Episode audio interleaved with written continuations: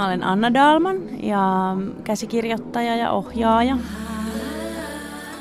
Millainen se on se tilanne, että sä huomaat, että jotain tapahtuu ja sit sun ajatus menee siihen, että hei, tästä tulisi hyvä sketsi? Se saattaa olla esimerkiksi kahden ihmisen kohtaaminen, jonka mä näen, josta molemmat esimerkiksi vaikuttaa siinä tilanteessa vähän hahmoilta. Sellaisia on yllättävän paljon, kun avaa silmänsä. Niin mun äiti on esimerkiksi niin kuin ehtymätön komedian lähde. Että hän, hän niin kuin jatkuvasti tarjoilee näitä tilanteita. No mikä on semmoinen viimeisin, mitä on tapahtunut? No tota, viimeisin on semmoinen, että Mä tota, ää, mulla oli vähän elämäntilanne muuttunut ja mä olin eronnut ja sitten mä lähtin ostamaan mulle uusia huonekaluja ja ää, etsittiin patjaa, sänkyyn sopivaa patjaa ja oltiin tota, Askossa. Äiti oli mun mukana ja siinä oli semmoinen nuori mies, miesmyyjä ja jostain syystä mun äidillä on aina hirveä tarve niin kuin sanoa asioita vieraille ihmisille, erilaisille. Ja tässä tapauksessa hän nyt yritti olla hauska niin kuin tämän patjamyyjän kanssa. Ja sitten mä kävin makaa yhdelle semmoiselle niin kahden hengen kahden hengen patjalle. Ja sitten se äiti ensin niin kuin hauskasti siihen kevensi silleen, että no meepäs nyt siihen viereen kokeile, josta tämä kovasti kiusaantuu, tämä nuori patja myös. Sitten äiti jatkaa, että aina toisaalta yksinhän sä siinä nukut, että hän on kato eronnut. Niin tästä on nyt syntynyt tähän uudelle kaudelle tulee sitten kimara, missä äidin kanssa ollaan erinäisissä tilanteissa, jossa äidin pitää sitten kaikki tämän tyttären henkilökohtaiset asiat kertoa. Tietääkö sun äiti tästä? Ei. Vielä. Vielä. Joo. Miten sä oot päätynyt alalle kirjoittamaan sketsejä koko kansalle? No alun perin ihan opiskelun kautta. Mä oon opiskellut sellaisessa stadiassa, nykyisessä Metropoliassa, elokuva- ja TV-käsikirjoittamista ja sitten tota, moninaisten mutkien kautta päätynyt tähän komediaan. Et ehkä se vähän lähti sillä tavalla, että kun mulla, oli, mulla on muutama sellainen niin kuin, kollega tai mentori, jota mä kunnioitan tosi paljon, Atte Järvinen, Pasilan luoja ja sitten Petja Peltomaa. Ja sitten kun ne Petja tekee niinku draamaa ja Atte tekee komediaa, sitten kun niillä molemmilla alkoi olla vähän se sama viesti. Petjalla oli aina se, että nyt karkaa vähän käsistä. Pitäisikö sun miettiä niinku siirtymistä draaman puolelta pois. Ja sitten Atte Järvinen sanoi yhdestä mun käsiksestä, että tämä ei ole ihan paska.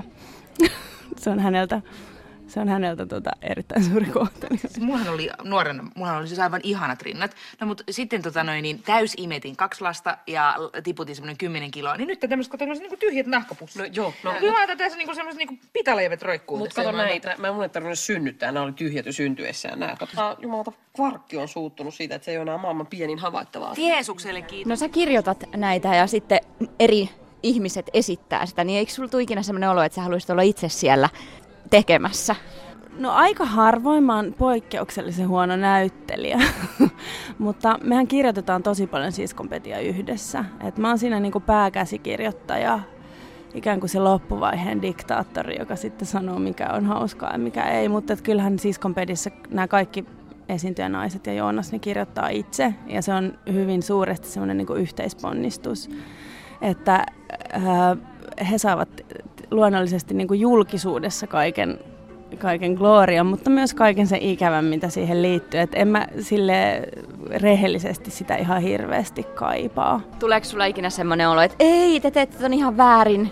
Tulee, mutta mä oon siinä onnellisessa asemassa, että mä voin sanoa sen, kun mä ohjaan. No mikä on hauskaa? Mikä suomalaisia naurattaa? Mä veikkaan, että siskonpedin kohdalla se on se, että tässä maassa on ollut aika vähän sellaista sketsiviihdettä, joka ei perustu tavallaan hahmoihin ja perukkeihin, vaan nimenomaan siihen, että hyvin tunnistettavia tilanteita parisuhteesta tai jostain tosi arkisesta on vaan niin kuin liioteltu sille, että eihän kukaan toimi oikeasti noin, mutta se on vaan ihan hirveän hauskaa, koska aika monella on käynyt mielessä, että mä voisin esimerkiksi hajottaa tämän talon kaivurilla just nyt. Onko olemassa joku semmoinen niin uskomus, että naiset ei ole yhtä hauskoja kuin miehet? On. Miksi? Tai mistä se johtuu? Se on aika vaikea kysymys. Varmaan niin kuin, mä en tiedä, onko mä sillä niin yhdyks mä siihen mielipiteeseen, mutta kyllä mä tiedän, että semmoinen uskomus on vallalla. Ehkä nyt jos käyttäisiin tällaista tosi karkeaa ja mihinkään perustumatonta keittiöpsykologiaa, niin miehillä on enemmän hyötyä siitä, että ne on hauskoja. Pojille on enemmän hyötyä siitä, että ne on hauskoja. Et sillä voi korvata niin kuin paljon esimerkiksi fyysisiä ulkonäöllisiä puutteita. Et naisillekin ja tytöillekin siitä on varmasti hyötyä, mutta ei ihan vastaavassa määrin. Ja voi olla, että, ja toivon, että ei tämä enää nykyisin pidä paikkaansa. Mutta mä ainakin huomasin, jos mulla oli tosi paljon kauniimpi paras ystävä yläasteella, niin se, että mä olin niin nokkela ja hauska, niin sitkin sai jotain poikia. Se toimii myös. niin, mutta... Milloin sä oot muuten huomannut, että sä oot hauska ihminen? No en mä tiedä, on, onko mä sitä huomannut. Ehkä, ehkä tota, tää oli enemmän semmoinen kaverit ilmoitti, että olen mä varmaan aika varhaisessa vaiheessa huomannut, että mä saatan katsoa asioita usein silleen, että mikä on hauskaa. Ja mä oon niin aika nuoresta ja tykännyt tavallaan rikkoa sellaisia sosiaalisia tilanteita, että ei tavallaan käyttäydy ihan sillä tavalla kuin pitäisi. Ää, kerro siitä prosessista, kun käsi, te käsikirjoitatte jotain sketsiä. Ää, no se yleensä lähtee sillä tavalla, että ää, kun meillä on siis kompedis joka jaksossa teema, mä, mä kerron, että mikä on seuraavan työstettävän jakson teema. Ja sitten kaikki ää, kirjoittajat alkaa kirjoittaa.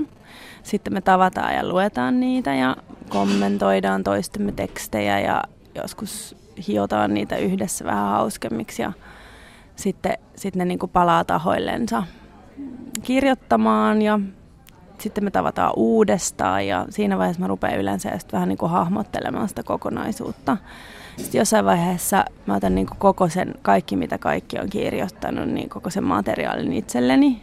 Ja sitten se on yleensä siinä vaiheessa joku 20 sivua yli pitkä se jakso. Ja sitten mä rupean sieltä valitsemaan, että mitkä on mun mielestä hauskimpia ja kokoamaan sitä kokonaisuutta. Ja sitten sitten mä alan lähettelee sellaisia toiveita, että lähtisikö tästä ja tästä näkökulmasta, että puuttuu, tästä puuttuu ehkä nyt tämmöinen näkökulma. Ja sitten yleensä meillä on vielä sellainen niin kuin pienempi porukka, joka on siinä sillä vähän, vähän niin kuin enemmän läsnä koko ajan. Ja sitten lopulta mä otan sen kokonaan itselleni ja teen siitä ikään kuin semmoisen viimeisen version, jonka mä lähetän sitten vastaavalle tuottajalle luettavaksi. No onko joku sellainen idea, mikä on käynyt tämän koko prosessin läpi ja päässyt kaikista seuloista ja sitten se on vielä kuvattu ja sitten sä oot, että tämä ei ole yhtään hauska. On. Mitä sitten niillä tapahtuu? No yksi oli sellainen sketsi viime kaudella, joka oli, se oli jotenkin käsittämätöntä, että se meni sen kaiken läpi. Et se ei ollut niinku oikein missään vaiheessa hauskaa, se oli ihan eri sarjasta. Se ei ollut niinku mitenkään siskonpeti eikä se maailmaa. Se oli just semmoista hahmopelleilyä. Ja en mä tiedä, se oli, me kuvattiin se, se oli semmoisen hysteerisen päivän niin jotenkin päätös ja kaikki nauratti sillä ihan hirveästi. Sitten me vielä editisleikkaajan kanssa, me kokeiltiin montaa eri versioa niin kuin ihan sille eri tavalla ja aivan silleen niin kuin to, tosi outoa kaikkea kokeilevaa leikkaamista. Sitten kun siihen oli käyt, en mä niin kuin osaa sanoa, että kuinka monta kymmentä tuntia siihen käytettiin niin kuin siitä ekasta ideasta siihen, kunnes me todettiin niin se Jokelan leikkaajan kanssa, että tästä ei tule hevon persettä. Tämä on ihan kauhean huono. Jaksaa, jaksaa. Pois vaan. Pois vaan. Yllätyskyykky! No niin, yllätyitkö? Semmonen joskus tulee yllätys elämässäkin. Noin. Teillä on tällainen yllätyskyykky, mikä tämmöiseksi ilmiöksi oikeastaan nousi tuolla netissä. Että siinä on siskonpelin just nämä nais, naiset siellä aerobik-tunnilla ja sieltä tulee tämä yllätyskyykky. Mistä tämä idea syntyi? No se on se ihan alkuperäinen idea on kyllä varmasti Pirjo Heikkilän päästä, että me ollaan tota, me oltiin sellaisella yhteismatkalla Ruotsissa vai missä me oltiin katsomassa jotain koomikkoa siellä, osa näistä siskonpeli. Mun mielestä se oli siellä, missä se tämän kehitti. Ja se oli alun perin joku semmoinen rentoutusjuttu, missä se sitten tuli, mutta sitten se yhdessä kehitettiin tähän aerobik muotoon. Siinä yllätyskyykyssä on se elementti, että se naurattaa sen takia, että se on yllätys. Ja sitten kun oli itse lukenut sen 25 kertaa senkin sketsin ja sitten se oli kuvattu ja leikattu ja mä olin jo silleen, että ei tässä ole, en mä tiedä, onko tässä niinku mitään hauskaa. Ja sitten kun se eka jakson reaktio oli niin valtaisa, että sillä oli omat hashtagit ja ja sitten mä niinku tavallaan muistin sen, että kyllähän mäkin nauroin siis ihan vedet silmissä, kun se ekan kerran se mulle demos. Eikä mä en vieläkään tiedä miksi. Se, kun aina joskus saa kuulla, että on muka saanut jonkun työn ihan vaan ulkonäön takia. Oh, joo, mä tiedän, että just eilen joku katteli mua päästä varpaisi oikein himoili ja sitten se on tällä, että joo, no ei ole vaikea arvata, miksi sä saat kaikki duunit. Niin on se toisaalta huvittavaa, että sanotaan, että joo, sulla on niin paljon töitä tietenkin, kun sä oot niin kauni. Mm. Joo, mulle sanotaan sitä aina, että sä saat kaikki nämä työt sen takia, että sä oot Suomen absoluuttisesti hauskin nainen. painainen.